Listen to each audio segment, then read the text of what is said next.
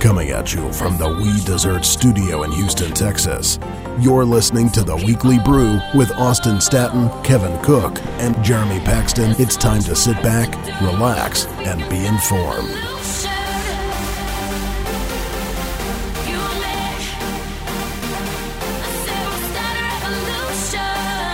Welcome to episode 29 of the Weekly Brew podcast. I'm Austin Staton, joined by Kevin Cook and Jeremy Paxton. We have a new Super Bowl champion in the books as the Denver Broncos drop the Carolina Panthers 24 to 10.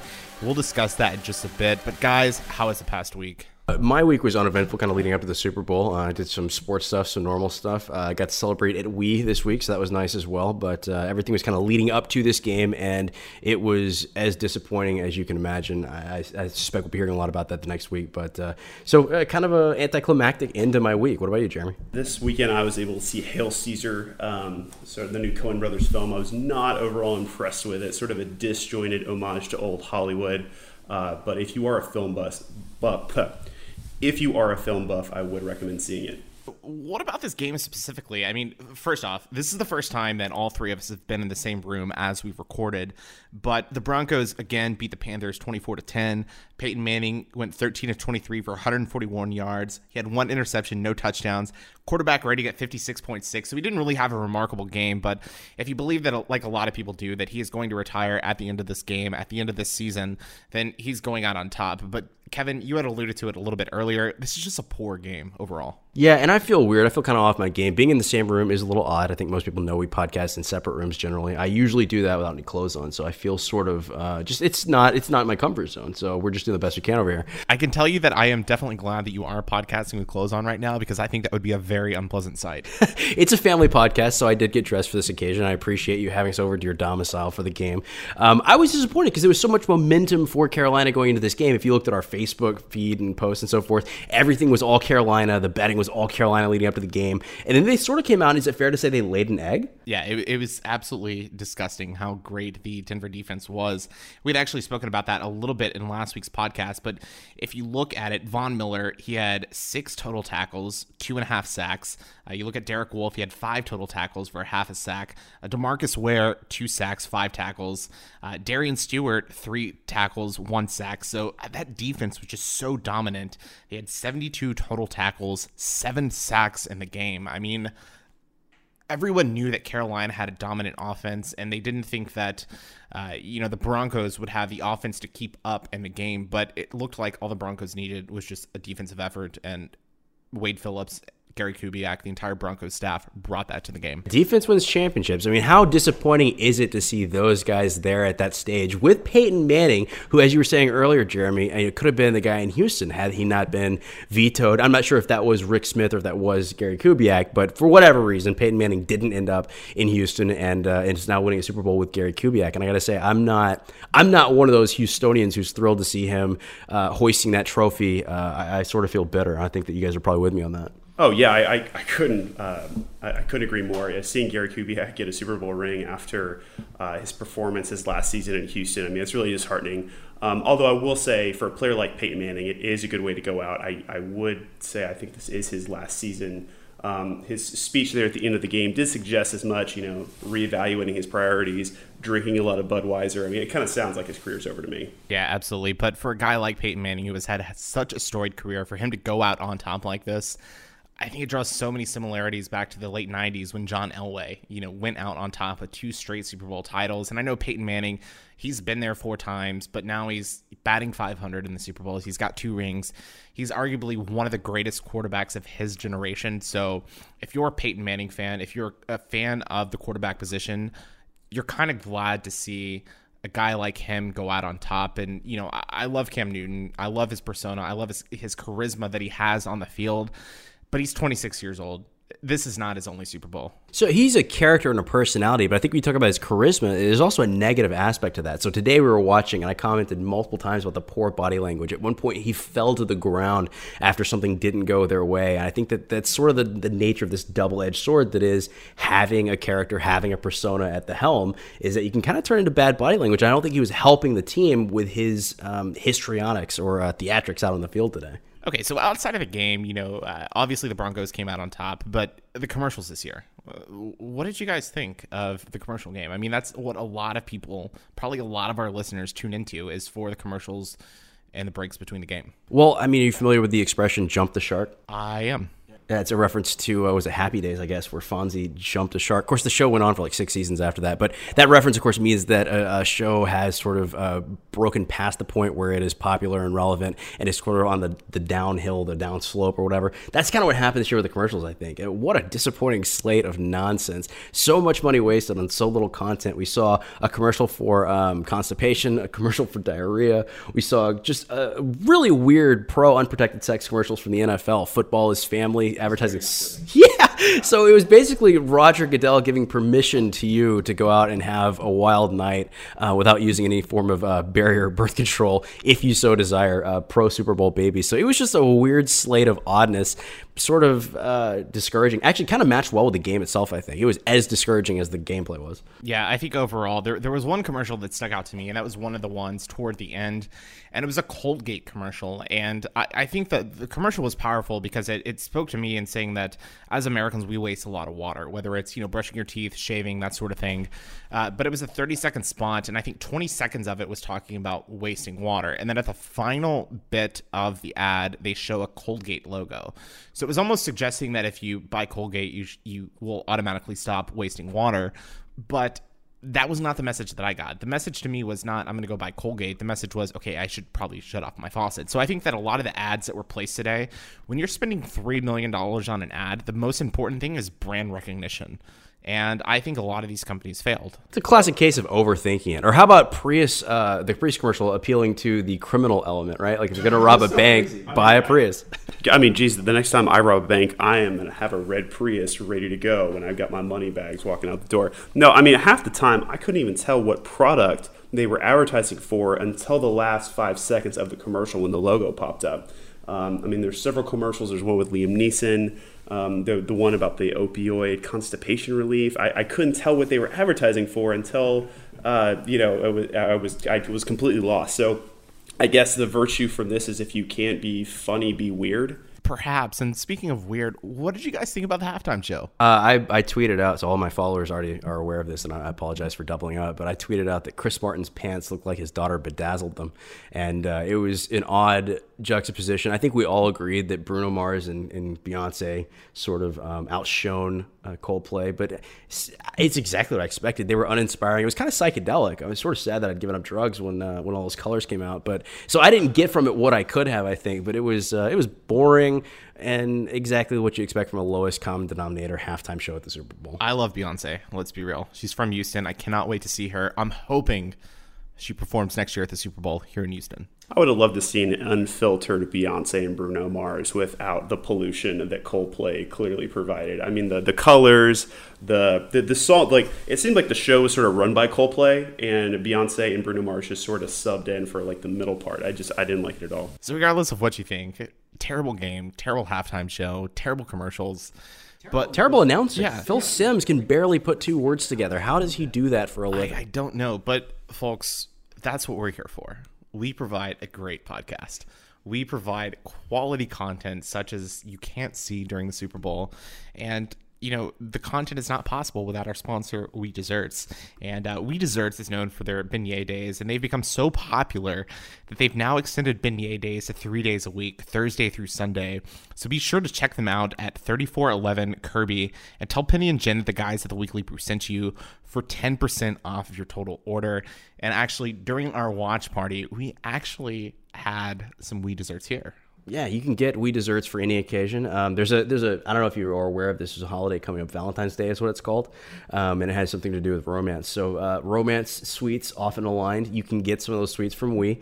Uh, people can get a dozen mini red velvet cupcakes or eight strawberry heart shaped macaroons, uh, custom heart sugar cookies, or chocolate dipped strawberries. And all those uh, orders, each one's under twenty five dollars. So if you're uh, grasping for something to do for that special someone in your life, whether that special someone's uh, a man or a woman, you certainly everybody loves sweets. There's no gender to uh, confectionery, so you should reach out to We Desserts at 3411 Kirby. You can also call in your order. Their number is 713-487-9788. I highly recommend it. We enjoyed the cake. You'll enjoy uh, anything that you get from that. They're terrific. Absolutely. And Jeremy, I happen to know that your girlfriend is in the room as we are podcasting right now, and Valentine's is coming up. So make sure that you get her some sweet, delicious treats from We Desserts. Or a ham steak. Yeah, I, I, I don't know. I'm gonna have to let's see if they have ham steaks available. No, um, I, I do have to make a short um, amendment to a previous podcast. My girlfriend is not a Donald Trump supporter. Uh, she took an invalid measure of political persuasion and uh, did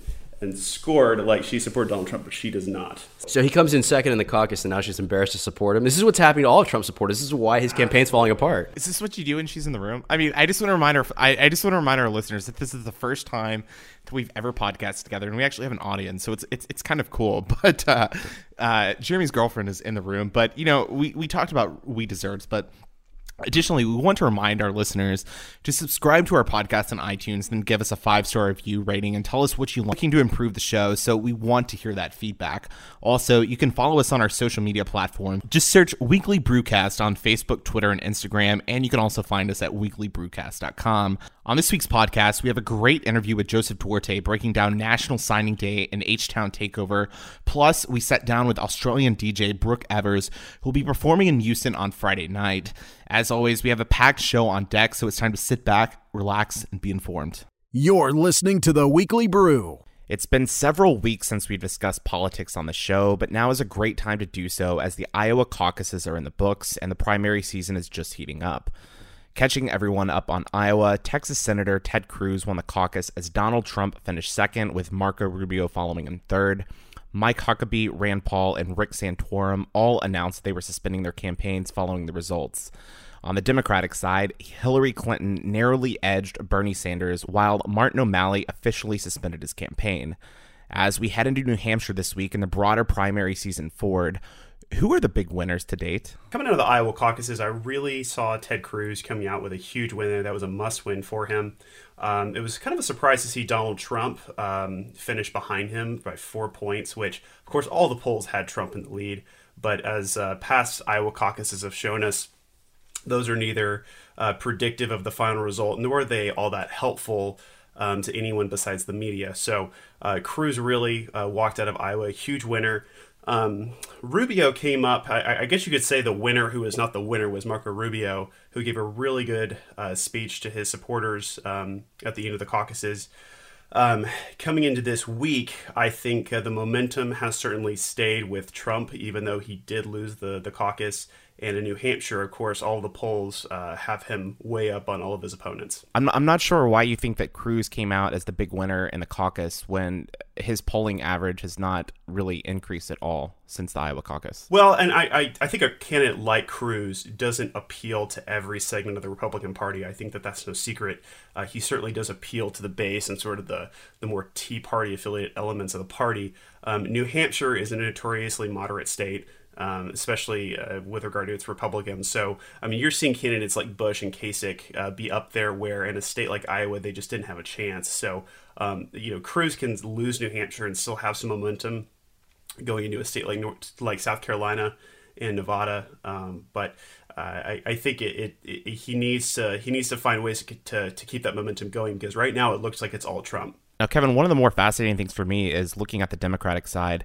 Uh, last year in February, Hillary Clinton was polling at around 61%, and Bernie Sanders was polling just around 7%. You look at the results of the Iowa caucus, and it was essentially a coin flip. I mean, they were separated by just uh, you know a few hundred votes, and uh, right now Sanders is leading heavily in New Hampshire. What are your what are some of your thoughts how the Democratic race is shaping up?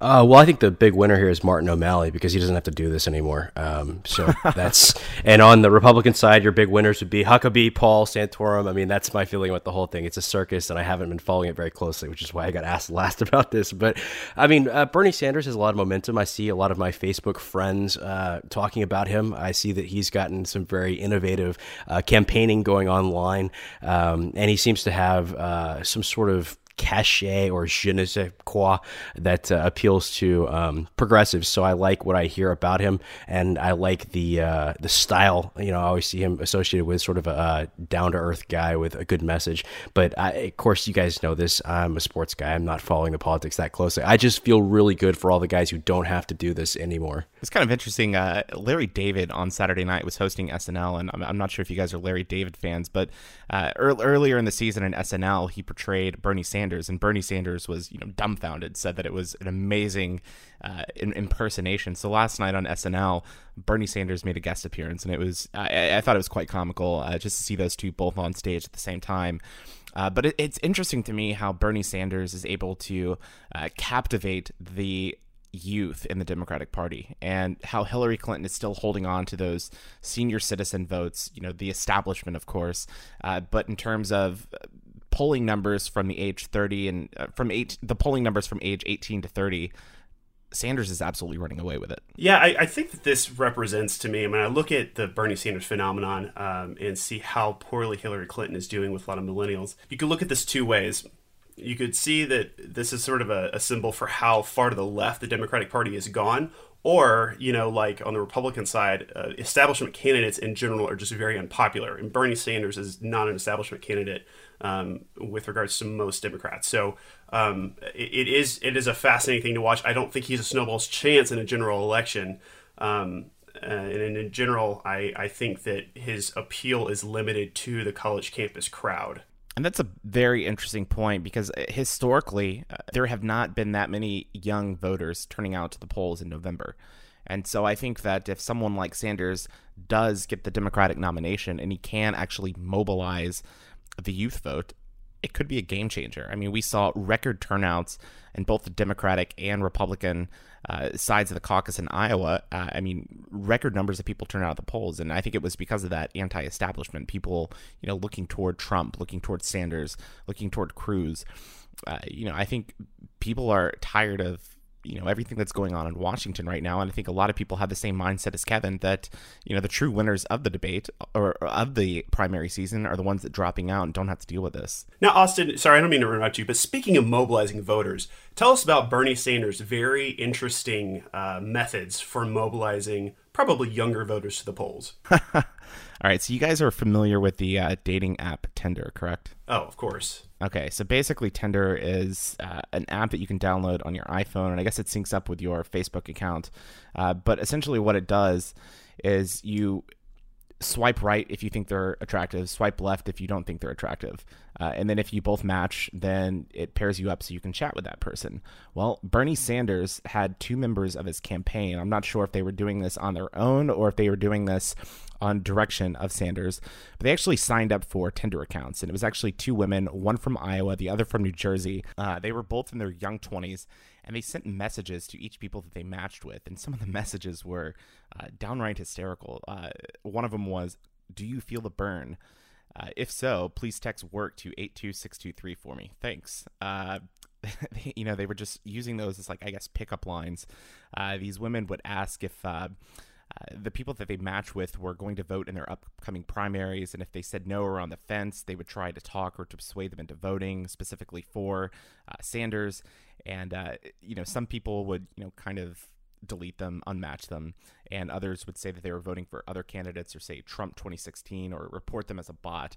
Uh, but I guess Tinder found out about this and decided that that was not how the app was meant to be used, and so they banned their accounts. And actually, Reuters has an article about this, which is quite uh, fascinating.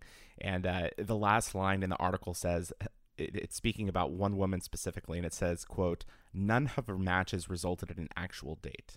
So I, I don't know. Yeah, I, I, know, right? I mean, the whole the whole catchphrase "feel the burn." If you if you are feeling the burn, you should put Tinder down and get tested.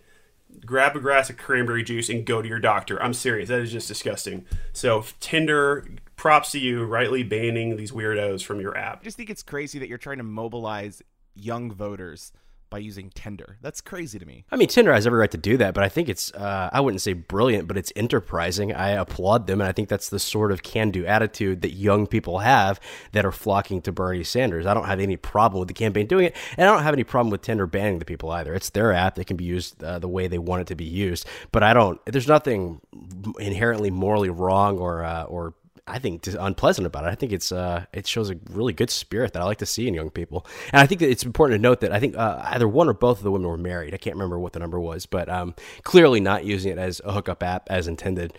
Um, but campaign every way you possibly can. I, do you see Hillary Clinton's people doing that? Do you see? I could see Trump people doing that. Actually, I, that wouldn't be that much of a surprise to me. But I have no problem with it as a campaigning tool, and I also have no problem with the company banning the people once they figured out what was going on. Yeah, I think it's just absolutely fascinating. I mean, uh, this is something you see uh, in 2008. President Barack Obama was doing a great job, you know, kind of engaging in the social media platform, and that's something that the Republicans really struggled with, uh, you know, for the last uh, election cycles, um, in terms of engaging the youth uh, via social media, and you know, that's something that you know 18 to 25 or 18 to 30 year olds are doing as they're using those dating apps. And so credit these two women for you know thinking outside the box and thinking of a different way to reach potential voters but i just thought it was funny especially when your opening line is do you feel the burn? After the first round of uh, you know debates have already happened after the iowa caucus in new hampshire happening this week who do we see right now as the front runners is you know for the gop and the democratic party heading into the november election? I think it's trump on the republican side followed very closely by cruz and rubio um, I don't see, even despite Rubio's debate performance last night, I don't see uh, guys like Chris Christie or uh, Bush moving up. Um, I still see this as uh, Trump and every everyone else. As, as sad as I am to, to see that, um, but I don't know. We'll, we'll see. You know, this is this is uh, an election cycle, a primary for the Republican Party, unlike anyone in recent memory. So uh, I, I still see Trump's the front runner, but uh, who knows what can happen with the with the Iowa, Iowa results being like they are. I I don't think I'd count out Cruz or, or Rubio yet. If you're looking for encouraging signs of uh, of a democracy in action, I guess one thing I did glean from this is how much money, the astronomical amount of money that was spent on Jeb Bush's campaign, with the absolutely infinitesimal returns. So it's it's uh, you know it's a very small piece of it, but I do think it's encouraging that you can't just throw money at the problem and solve it. That there is more to it than that. But beyond that, I'm not sure there's much I've gleaned from this uh, this round of caucusing. I saw a result that said that Jeb Bush spent approximately three thousand dollars per vote that he got. And so, yeah, so it, it, it's essentially he's wasting money, and you've seen a lot of the people that have backed Jeb Bush kind of stepping aside and starting to back, uh, you know, Marco Rubio or a different candidate. But Jeremy, to your point, you had mentioned uh, that you still think Trump is the front runner. It's interesting that his polling numbers have dropped nearly 10% following the Iowa caucuses. And uh, if he doesn't win New Hampshire, which he's currently favored, you know, double digits, but anything can happen in New Hampshire.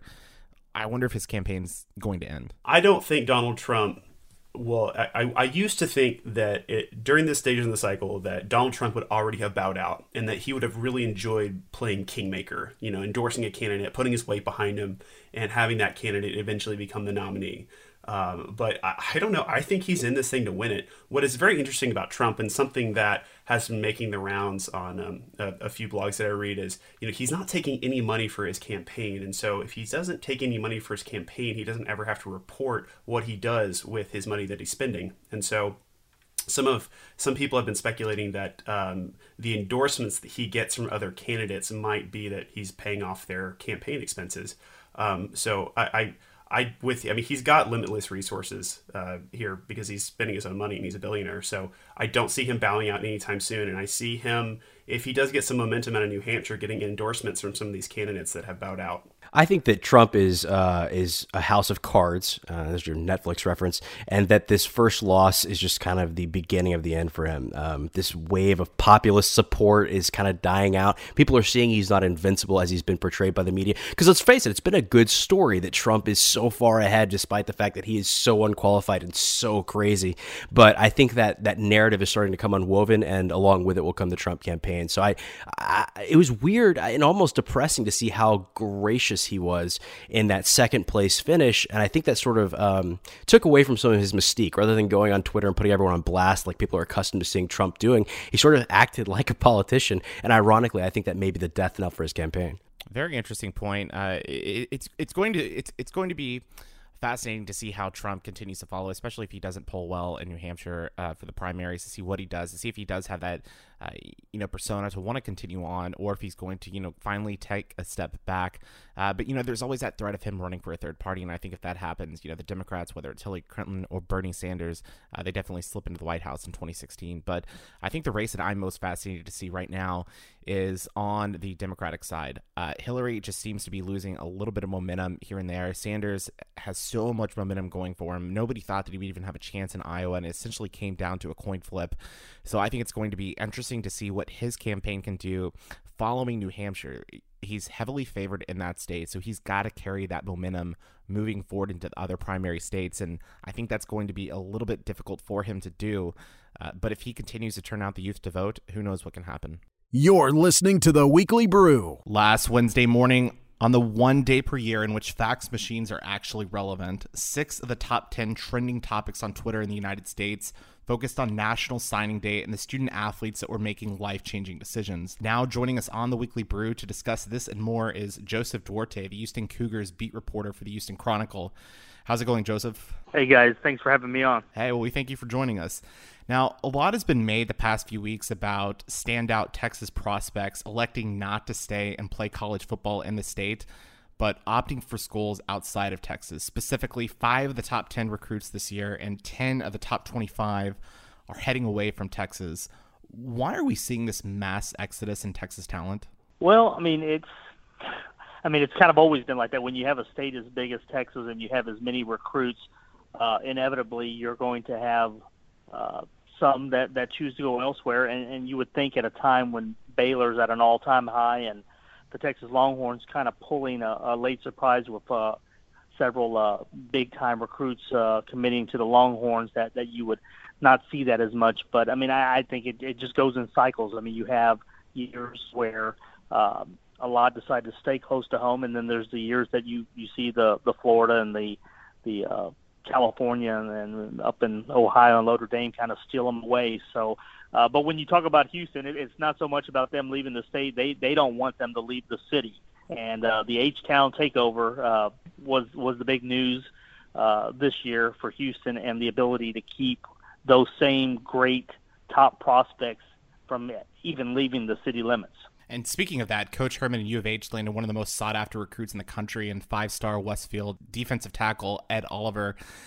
How was Coach Herman and the Cougars, how are they able to hold on to his pledge? Well, you know that's that's the key. You know, I talked to some analysts prior to signing day, and they said that they were going to be watching carefully. That not only would it be a surprise, but it would be shocking if Houston kept this class intact because of the negative recruiting that that Tom Herman and his staff would would have to uh, to fend off. And, and that was the well, is Tom Herman here for the long haul? Will he even be here next year? The Houston is not in a Power Five conference. All those things that would normally work against a program, they not only kept the the class intact, with with the exception of of Tyrie Cleveland from Westfield.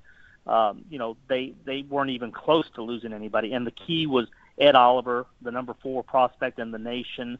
Uh, he he committed to Houston nine months before signing day, and he never answered the phone call. So I guess that's one way that, to, to not worry about anybody stealing your guys when when the recruit doesn't even pick up the phone uh, to answer other schools. So he was the key, and once he committed, and once the others saw that around the area, it, it just kind of dominoed, and they were able to put together the best class in school history. What is it about this program and Tom Herman that enables a kid to have that sort of dedication to not even pick up the phone or even consider taking other calls from bigger programs? Well, in Ed Oliver's case, they had two things working for them. His older brother Marcus Oliver is an offensive lineman at U of H, so he wanted to, to play college ball with him. And then also they had kind of the the the ace in the hole with Corby Meekins, who's the tight end coach. He used to be Ed Oliver's head coach at Westfield High School before Tom Herman, with a brilliant move to, to add him to the staff as a tight end uh, coach. He's well respected. uh, not only in the Houston area with the coaches, but statewide. So uh, you see a lot of schools doing that these days, uh, tabbing somebody from the uh, the high school ranks, and, and they they basically established a pipeline early on. But you know, Oliver, what was the key? And once that happened, you started getting the Courtney Larks from Bellaire, who's one of the top receivers, and the, the D'Eriq Kings, who's the Manvel quarterback, who is one of the top athletes, and it just kind of trickled down where uh, everybody wanted to be a part of it. And at the end of the day, you, they had 12 signees, excuse me, 11 signees from 12 different schools in the area that decided to stay close to home and play for U of H. One they did actually lose, though, was Tyrie Cleveland. I mean, was that a surprise to anyone? Is there any concern in the organization about you know losing this kid to Florida? The warning signs were there. The the last three weeks uh, of January, he took visits to TCU, Arkansas, and, and lastly to Florida. He grew up in Florida before moving to Texas, and uh, you know it was well known that his his aunt wanted him to play outside the state. What was surprising was that on signing day, she didn't even know his decision. He handed her a Florida Gators cap, and it, it really took her by surprise. She wanted him to go to Arkansas. In fact, she said that she didn't feel like Houston was a good fit and that uh, he didn't need to play close to home. But in the end, Tyrie Cleveland said he did what was best for him, and that's generally the answer you're going to get from these 18 year olds. But you know, time will tell. Uh, you know, as far as Houston, you know, they're they're not in the power conference. They're they're not that that sexy, you know, school that a lot of these recruits dream of uh, one day playing. But what they do offer is a, a coach and Tom Herman who certainly for for a year now everything he's touched has turned to gold who went 13 and one, beat a Florida State team in the Peach Bowl, and they finished with a number eight ranking. So, uh, Power Five or not, uh, they certainly look the part, uh, at least on paper. It's funny you mentioned the, the Power Five thing because obviously we've seen a lot of upgrades in the in the record of the football team. Obviously, the new stadium, uh, proposed plans for Hofheinz in the future here. So there's um, certainly been a sense of upgrading around. Is this ultimately going to pay off with an invitation to, to a Power Five league? You think? Well, it, it's certainly not going to hurt them. And, and what happened was uh, they missed the opportunity four years ago. They they reached a Conference USA championship game. They actually hosted it, and, and they lost to Southern Miss, and that was kind of the game where Kevin Sumlin had already kind of negotiated his exit to uh, to Texas A&M. And uh, that was kind of a chance to get into the BCS Buster role, kind of be that Boise State of TCU of, of that time. And when they lost the game, it kind of set them back because uh, they weren't in position. That Robertson Stadium was still standing. Uh, Hofheinz was well, you know, kind of the dump that it still is, and you you look at everything. It just they weren't prepared, but they've gone out. They hired the, the hottest coaching name uh, right now in the business. Uh, as far as young up and comers, they they've uh, built a, a brand new 128 million dollar stadium. The the the development center for the basketball programs is up and running. That's a 25 million dollar project, and Hofheinz they'll start on that within the next year and a half. The renovation about 60 million dollars worth. So uh, they know what's in front of them. They know that they are not going to get an invitation if they don't do these things. And a lot of people point to the Big 12 as the the logical choice, but you know, remains to be seen when the next round happens in realignment and whether it's the Big 12 or, or possibly the Big 10 or maybe even the Pac 12. Now, it might be me, but it seems that the National Signing Day has almost gotten out of hand a bit. Uh, Michigan hosted what seemed like a massive production to announce their signees last Wednesday. And then four star safety Deontay Anderson from Manvel announced his commitment to Ole Miss by skydiving, with Bleacher Report producing the video. Has the extravagance surrounding signing day gotten too big? Yeah, I mean, I used to think it was out of hand when a kid would go to the store and buy four caps and spend sixty bucks and chunk the other three when he was done with them, or at least maybe keep the tag on them and return them. Uh, but you know, you see these crazy things nowadays. Uh, everybody wants to go on the Under Armour All American game and, and be in front of the cameras and or on the podcast and make their their decision. And, and granted, it, it's a huge accomplishment and it's a big moment in in, in one's life but uh, it, it is over the top. I mean, I'm waiting for the guy who who rinse out, you know, Ringling Brothers or the Circus du Soleil or something, and and uh, announces that way. But uh, I don't have a problem with it. I mean, it, it's one day a year. It's kind of like Christmas in in February. You know, some of the things that you see on the other hand with coaches that pull scholarships and and and do some of the things that have been in the news, especially with Michigan. Um, you know, maybe maybe there's a balance in it. So you know, kids will be kids, and and uh, you know, parents will allow it. So I, I guess unless uh, as long as they're not hurting anyone, it, it's it's maybe not a bad thing. I mean, I think ultimately speaks to the uh, the spectacle speaks to the you know the massive business that this college football has become, and so uh, you know it's funny. Uh, Alabama, Baylor, U of H, all those guys were really uh, intensely focused on the interaction on social media. Social media has kind of taken a central role in recruiting. Obviously, Tom Herman um, instituted the H Town Takeover hashtag, and and obviously there were uh, you know stars today, J.J. Watt, Paul Wall, etc. that were reaching out to these U of H commits. So I mean, uh, given that you know, you've seen a lot of football in your years at the Chronicle. How would you describe the changes taking place that has taken place in college football and the landscape of social media? Well, let me, let me. I'll probably date myself on this, but I remember when I first got to the Chronicle, I would spend my Sundays picking up a, a phone, not a cell phone, but a regular in the wall jack kind of phone, and I'd have a list of about a hundred recruits that I would call one by one on Sunday night. How did your visit go? Uh, where are you looking at next week? And I would write a story for the paper. I didn't write it for the web. I didn't write it for social media because none of those things existed. You you got the news the next day, and that's how it was. So now you look at how things have taken off with social media. I thought it was brilliant what Houston did with the the stars that came out, the J.J. Watt and the the Dallas Keuchel and Andre Ware, uh, to do that because that's all I heard today. Uh, that last week going to these different schools of man, I, I got Paul Wall sending me a message or or one of these other you know celebrities and you know that, that's kind of what you have to do you have to have that edge uh, you have to be that coach i mean who who has a grill that's a college football coach other than tom herman nobody you know i i never thought i would write grill in any story unless i was talking about a barbecue that somebody was having but uh but he did. He went out. He made a promise. Then they made a big splash over it. They brought him in. They had the fitting you know, we're in Atlanta for the Peach Bowl, and they FedEx it, and next thing you know, Tom Herman's got a, a dozen cameras around him, and he's flashing the grill with the the red UH at the top and the the TH initials at the bottom, uh, and and rubies or, or red diamonds or whatever they were.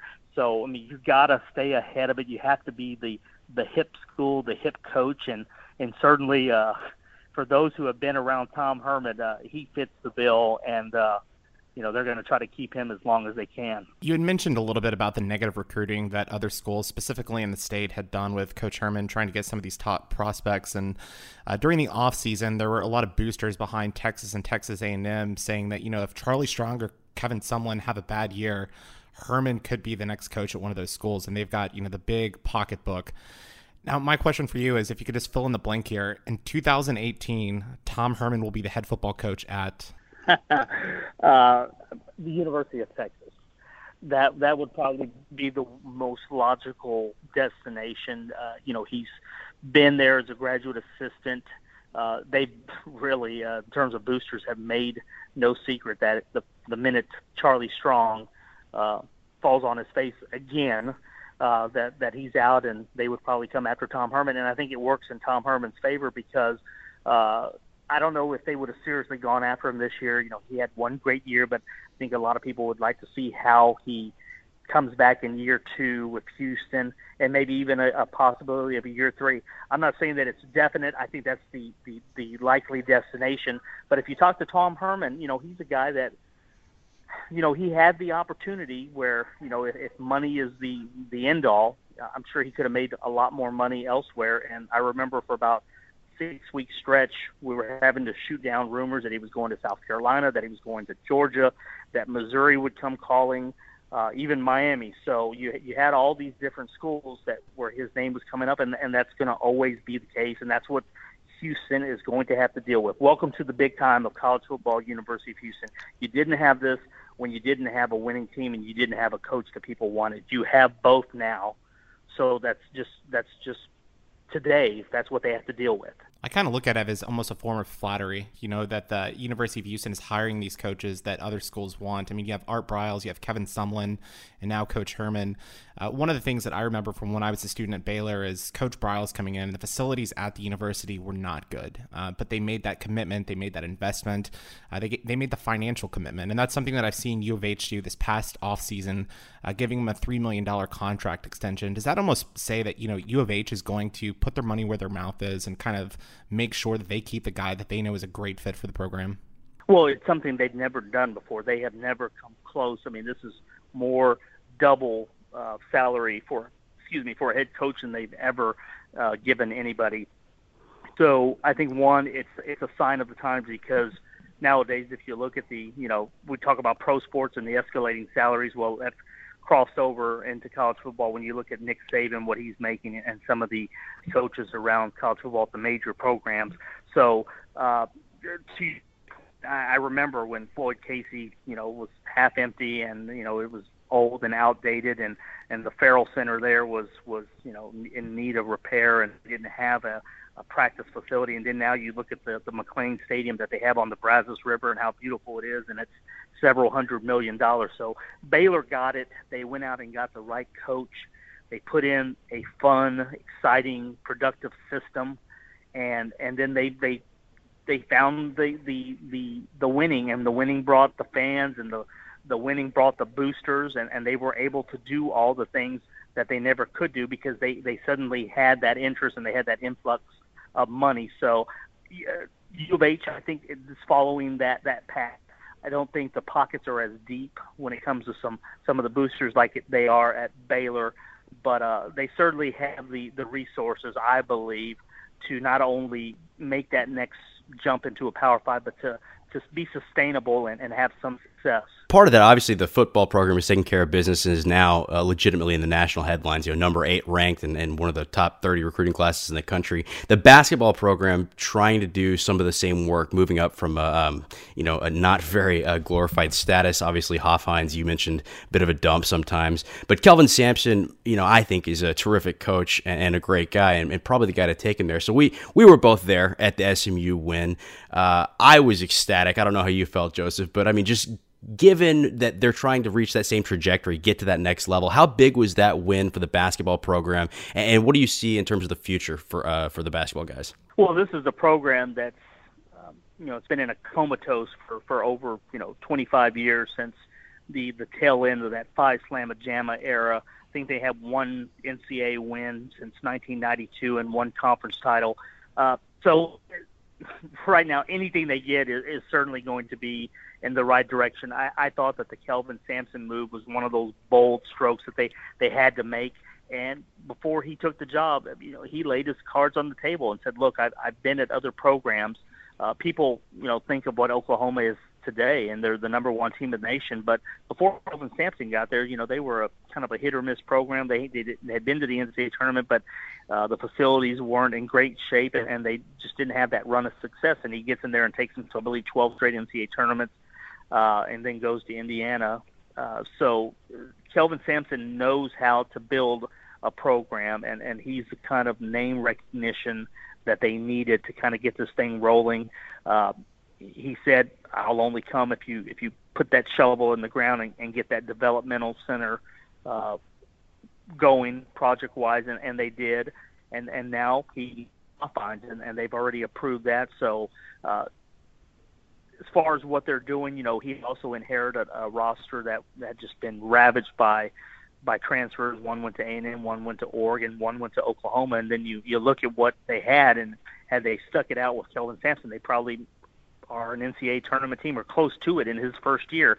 But they aren't, so he's had to build this thing up from the ground. Recruiting has really gone well. They're they're in the running for a, a five star center out of Austin, uh, Jarrett Allen, I, I believe is his name and and then you everything. So uh, it's it's it's been a slower progress. It just hasn't been one of those football moments where everybody you know came together in a 13 and one season. But uh, they have a chance to win 20 this year, and and for Houston that would be a, a huge huge step in, in the right direction. And so I guess that kind of speaks to what the ceiling is for this season, because obviously the, the future's bright for this program, but in terms of the talent they have on the floor, and then given that SMU with the postseason ban, I mean, how would you assess the ceiling for what this team, this specific talent can do this year? It's wide open in the American Athletic Conference with SMU ineligible. I believe there's six or seven teams within a, a game and a half of, of first place. So right now, uh, while he says, "Hey, well, we can compete or win conference," probably not. I mean, that wasn't our goal this year. Uh, they, they're they're in the mix, and I don't think anybody could have said that at the beginning of the year, or at least this late in the season, that Houston would be there.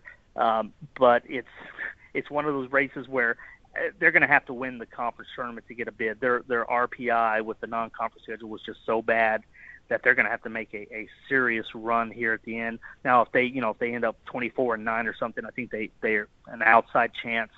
Um, but I think it comes down to winning the tournament to get the automatic bid. But uh, I, I think even Kelvin Sampson would tell you that he didn't think that they'd be in this position. He he always points to next year being that year uh, because he's going to have his entire uh, front court, excuse me, his entire back court back and uh, with the possibility of adding another key recruit, uh, you know, he's he's doing things his way and, and what he considers the right way, and, and it's hard to argue with him because the, the guy's had success everywhere he's gone. So two great coaches here with the men's basketball program and the football program. And Joseph, you had alluded to earlier that you know you had started uh, you know several years ago at the Chronicle just using your house phone, and I'm I'm curious. You've been at the Chronicle since 1996, and with journalism shifting from print to digital, what advice would you give someone trying to break into the industry right now? Well, uh, my my first advice is uh, the the immediacy of everything nowadays makes it extremely dangerous. Where you see a lot of people wanting to be first, but not necessarily be right. Uh, I think the same principles, uh, the bedrock of journalism, still apply, and it's you know it's about the the the fairness and the the balance in the coverage, and and also needing to be right. You you should want to be right. You should not want to just jump on social media with the first thing that you get. And I think that gets lost nowadays with Twitter and and all these other um, social media um, avenues that that people get on there, and and especially uh, young journalists and and those that really don't have accountability or someone to answer to. Uh, they just kind of see what sticks and. Uh, it's a dangerous world we live in these days, and I think the Tom Herman and the rumors uh, was a perfect example of how quickly uh, a fan website or a uh, maybe not as credible uh, website can can just put something out there and, and see if uh, you know you're going to be kind of right, but not all the way right, and that's a very dangerous game to play nowadays in this business. Again, we've got Joseph Duarte from the Houston Chronicle. And Joseph, we definitely appreciate you taking the time to uh, speak with us, talk about U of H, talk about recruiting, just the national landscape of college football, even the uh, the Cougs basketball season. But for those that are interested in following your work, where can they find you? Well, well, first of all, the the Houston Chronicle web, website, chron.com. I can also be found on Twitter. My first name Joseph underscore Duarte and uh, you know all things University of Houston. I, I kind of uh, freelance a little bit at the Chronicle. I've covered all the major beats, so I'm kind of a utility guy during the during the season. So you know I can weigh in on the Texans and Astros, and never done the Rockets, but uh, pretty much everything is fair game. So uh, that's where they can find me, and uh, you know hopefully I'll uh, have plenty more to write about for the next you know couple of years, at least until retirement. well, Joseph, we definitely appreciate your time uh, joining us today, and uh, enjoy the rest of your week. We appreciate it. Thanks for having me on, guys. You're listening to the Weekly Brew. A few weeks ago on the podcast, we noted that we had several listeners join us from Australia. This week, we're glad to welcome in Australia DJ Brooke Evers to the Weekly Brew podcast. Brooke will be performing Friday night, February 12th at Proof Rooftop Lounge in Houston and she just opened her U.S. tour a few nights ago in Las Vegas. Brooke, how are you doing this week? I'm really good. I've just got to um, Lake Tahoe. So I'm DJing tonight here. Is it pretty cold there? Um, well, I'm in um, currently in a car, so I don't know. But um, I'm sure outside it looks it's snowing, so it's a bit different to Australian Australian weather right now. Well, we're glad to have you on the show. And so you have quite the unique background spanning from modeling to hosting a radio show in Australia. You even have a journalism degree and digital media degree. How did you make the transition to DJing and producing music? Well, during university, like when I was studying, I worked in nightclubs for yeah for years. So I was always in the nightclub industry, always working. Um, as far as like, well, I did like a lot of like marketing and working in the office, and then like, and then I started working inside the club and hosting and stuff, and then. I was like, there was no, not really that many female DJs in Australia, so I saw, so I kind of just um, borrowed a friend of mine. He had some CDJs at his house, and I started just, you know, just mucking around at home and just practicing and just, you know, nothing big. And then I started like really lo- like loving it. And then I, the guy at the club was like, hey, I'll give you some slots, like warm up, if if you if you're interested. And I just started working for free, like for about a like probably six months, just working for free every night in the club, warming up, blah blah blah, until I got the confidence to sort of do do my own thing, and then yeah, it kind of went from there. And then I, I and then I was always, and then I finished university and started working a day job, and then I started getting gigs, and it was just much more fun being a DJ than working in an office. So. Well, I'm curious. You mentioned there's not a lot of uh, women DJs in Australia, and I actually don't know if that's particular to Australia. I think it tends to be something of a male dominated industry. Why do you think it is, and what's been different about your experience being a woman in that field? Yeah, it's guys treat you a lot different, especially like when I, like for instance, like I don't know, they sort of like treat you like little babies. I don't know. It's really a weird thing. You don't. It's going to take a long time, I think, before guys, well, the whole industry kind of realizes that girls can do exactly the same as what the men can do. So, um, yeah, I think there's a lot of, you know, sex kind of in the industry. It's such a boys' club. It really is. Like you go to festivals and that, and you see all male DJs just hanging together like as this massive bro code. But yeah, and then you sort of see the girls sort of doing their own thing. But um, yeah, how do I feel about it? I think it will change over time. It's just one of those things. It just takes a bit more time. Electronic dance music is a growing phenomenon worldwide, and you've got a variety of subgenres such as trance, dubstep, and house. How would you describe your sound? Yeah, well, I just play a lot of electro house mixed in with a bit of hip hop. I kind of like to mix it all up because, yeah, like kind of almost almost open format. If you kind of know what that term is. So does that kind of help with the crowds? Is is it almost just like reading the crowds at your shows essentially? Yeah, pretty much. Yeah, because nowadays like you can walk into a club and you think you're listening to electronic music, but yet the DJ might be playing hip hop. So you just don't know. Like it just all depends on the crowd really. And if yeah, uh, like I Skrillex play full blown rock into hip hop, into house, into friggin' dubstep, into trap, all in one set. So it's kind of hard to sort of say what exactly like what sound I am, but it's more or less electro house. Brooke, just kind of parroting off of that, I imagine uh, you spent a lot of time in the studio prior uh, prior to your U.S. tour. What type of effort does it take to develop a perfect mix for your shows?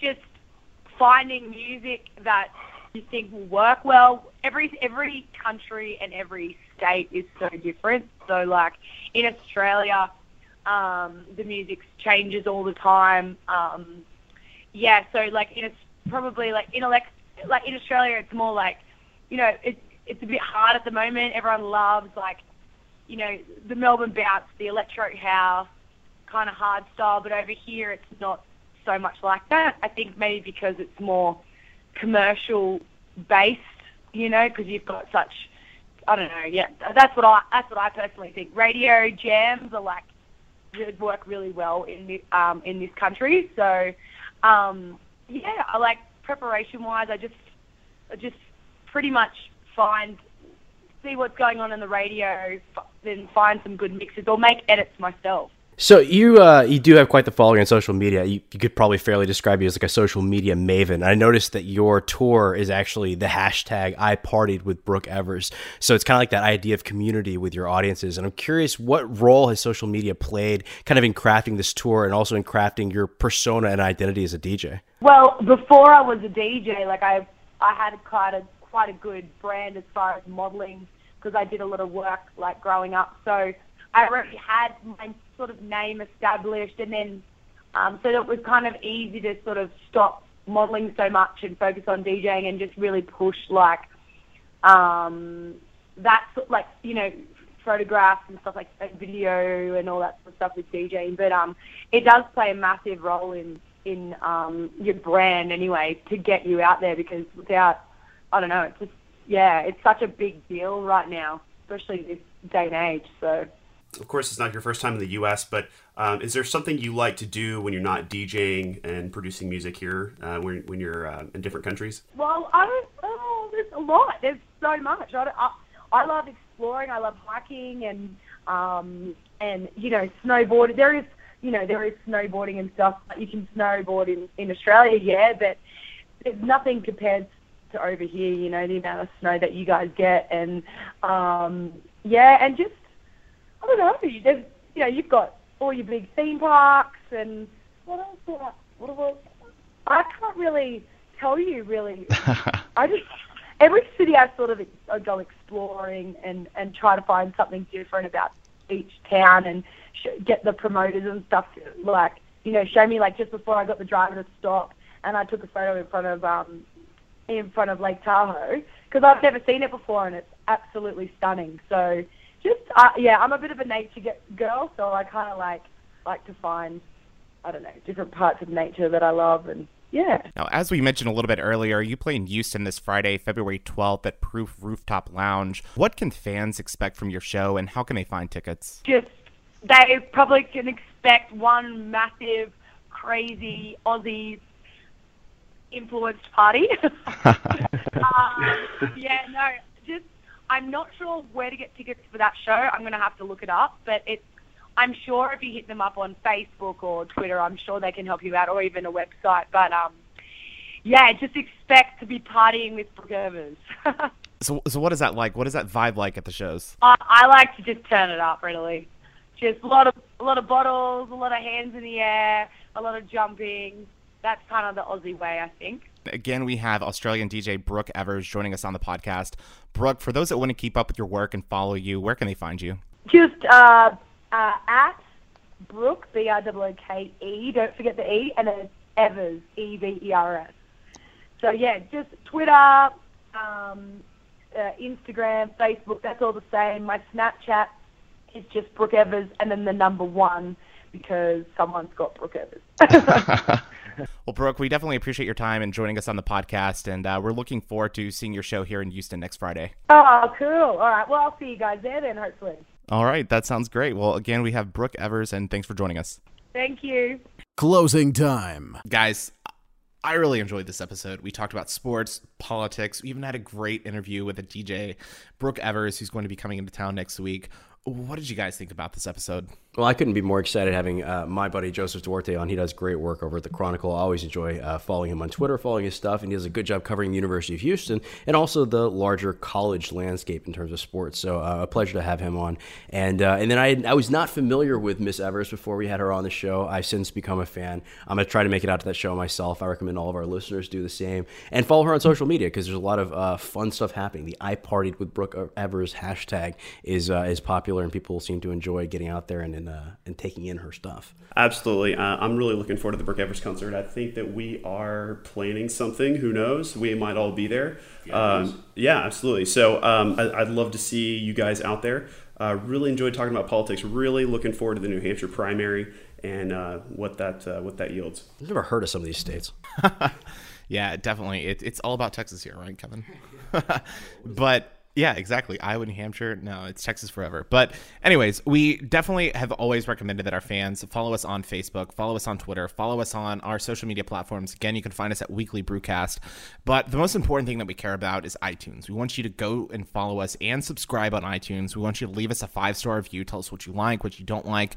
And as always, it's that time of the show where Kevin tells us the reviews that we've had in the past week. Uh, I will say that I had uh, someone I sort of knew tangentially reach out to me this week, say he wanted to enjoy the podcast and he didn't like iTunes, didn't ever want to subscribe to iTunes. Could he enjoy it otherwise? I said, yeah, absolutely. We're on SoundCloud. Just search for us there. So you don't have to get us through iTunes, but because it is sort of a central clearinghouse um, for everything and we can sort of measure the impact there, we would love for you to be on iTunes if you don't have any sort of moral objection to it. And uh, we do. We have a new review. Obviously, the reviews we've mentioned before help us show up in people's searches. They're very important. They make us look as appealing as we actually are when people search for sports podcasts. So we love to have them, and we all know that it makes my week. So the uh, person that made my week this week week, Eli9845. I'm not getting a gender from that. Eli could be guy, girl. I'm getting, yeah, nobody. I'm thinking Book of Eli. Okay, so Liz or Eli, uh, whoever it is, great listen! Exclamation mark. I agree. I love listening to the Daily Brew. It's not daily. But maybe she listens daily. She should. There's certainly enough episodes you can go back and listen to our greatest hits at this point, and I certainly recommend you do that. I notice a lot of people on iTunes do go back and listen to the older stuff. A lot of it's evergreen. I recommend it. They do a great job of keeping sports commentary entertaining and an even better job of keeping politics interesting and humorous, which we certainly did this week. So you're in for a surprise, Eli. The jury's still out on who is my favorite host, but I'm leaning towards Staton. Son of a. Every time. Uh, although I do love that they threw a Democrat in the mix. So you guys were like a rabid Tea Party. That's uh, a shout out to you. it is a shout out to me. I am the lone Democrat here, so uh, I appreciate that shout out. It wasn't that I was. I'm still no one's favorite host, apparently, except maybe my girlfriend's. But um, but that is a wonderful review and exactly the sort of thing you should leave us. It's very simple. Just go to iTunes, click ratings and reviews, click five stars, and we will give you a shout out. So uh, you know, make sure that you include your name with that as well. Absolutely. So we thank Eli for the positive review on iTunes. We encourage you all to go to iTunes, tell us what you like, tell us what you don't like, give us a five star review. Also, be sure to follow us on our social media platforms. Again, you can search Weekly Brewcast on Facebook, Twitter, and Instagram. You can also follow us online at weeklybrewcast.com. But guys, I really enjoyed this episode. We had a great interview with Joseph Duarte. Even if you're not a U of H fan, I think you're going to love the content that he provided. Also, we had a great interview with Brooke Evers. Make sure to go and check her out at Proof Rooftop Lounge in Houston. You can find her tickets online at Eventbrite. And, you know, also keep in touch with politics. We want to make sure that when Super Tuesday comes to Texas and the rest of the states that you're informed. We hope we can provide you some information to help you make that decision who you're going to vote for. But as always, I had a great time in episode 29 of the Weekly Brew podcast and for my co-hosts Kevin Cook and Jeremy Paxton, I'm Austin Staton and we'll see you next week. Brew responsibly. Kevin, I'm so glad you have clothes on.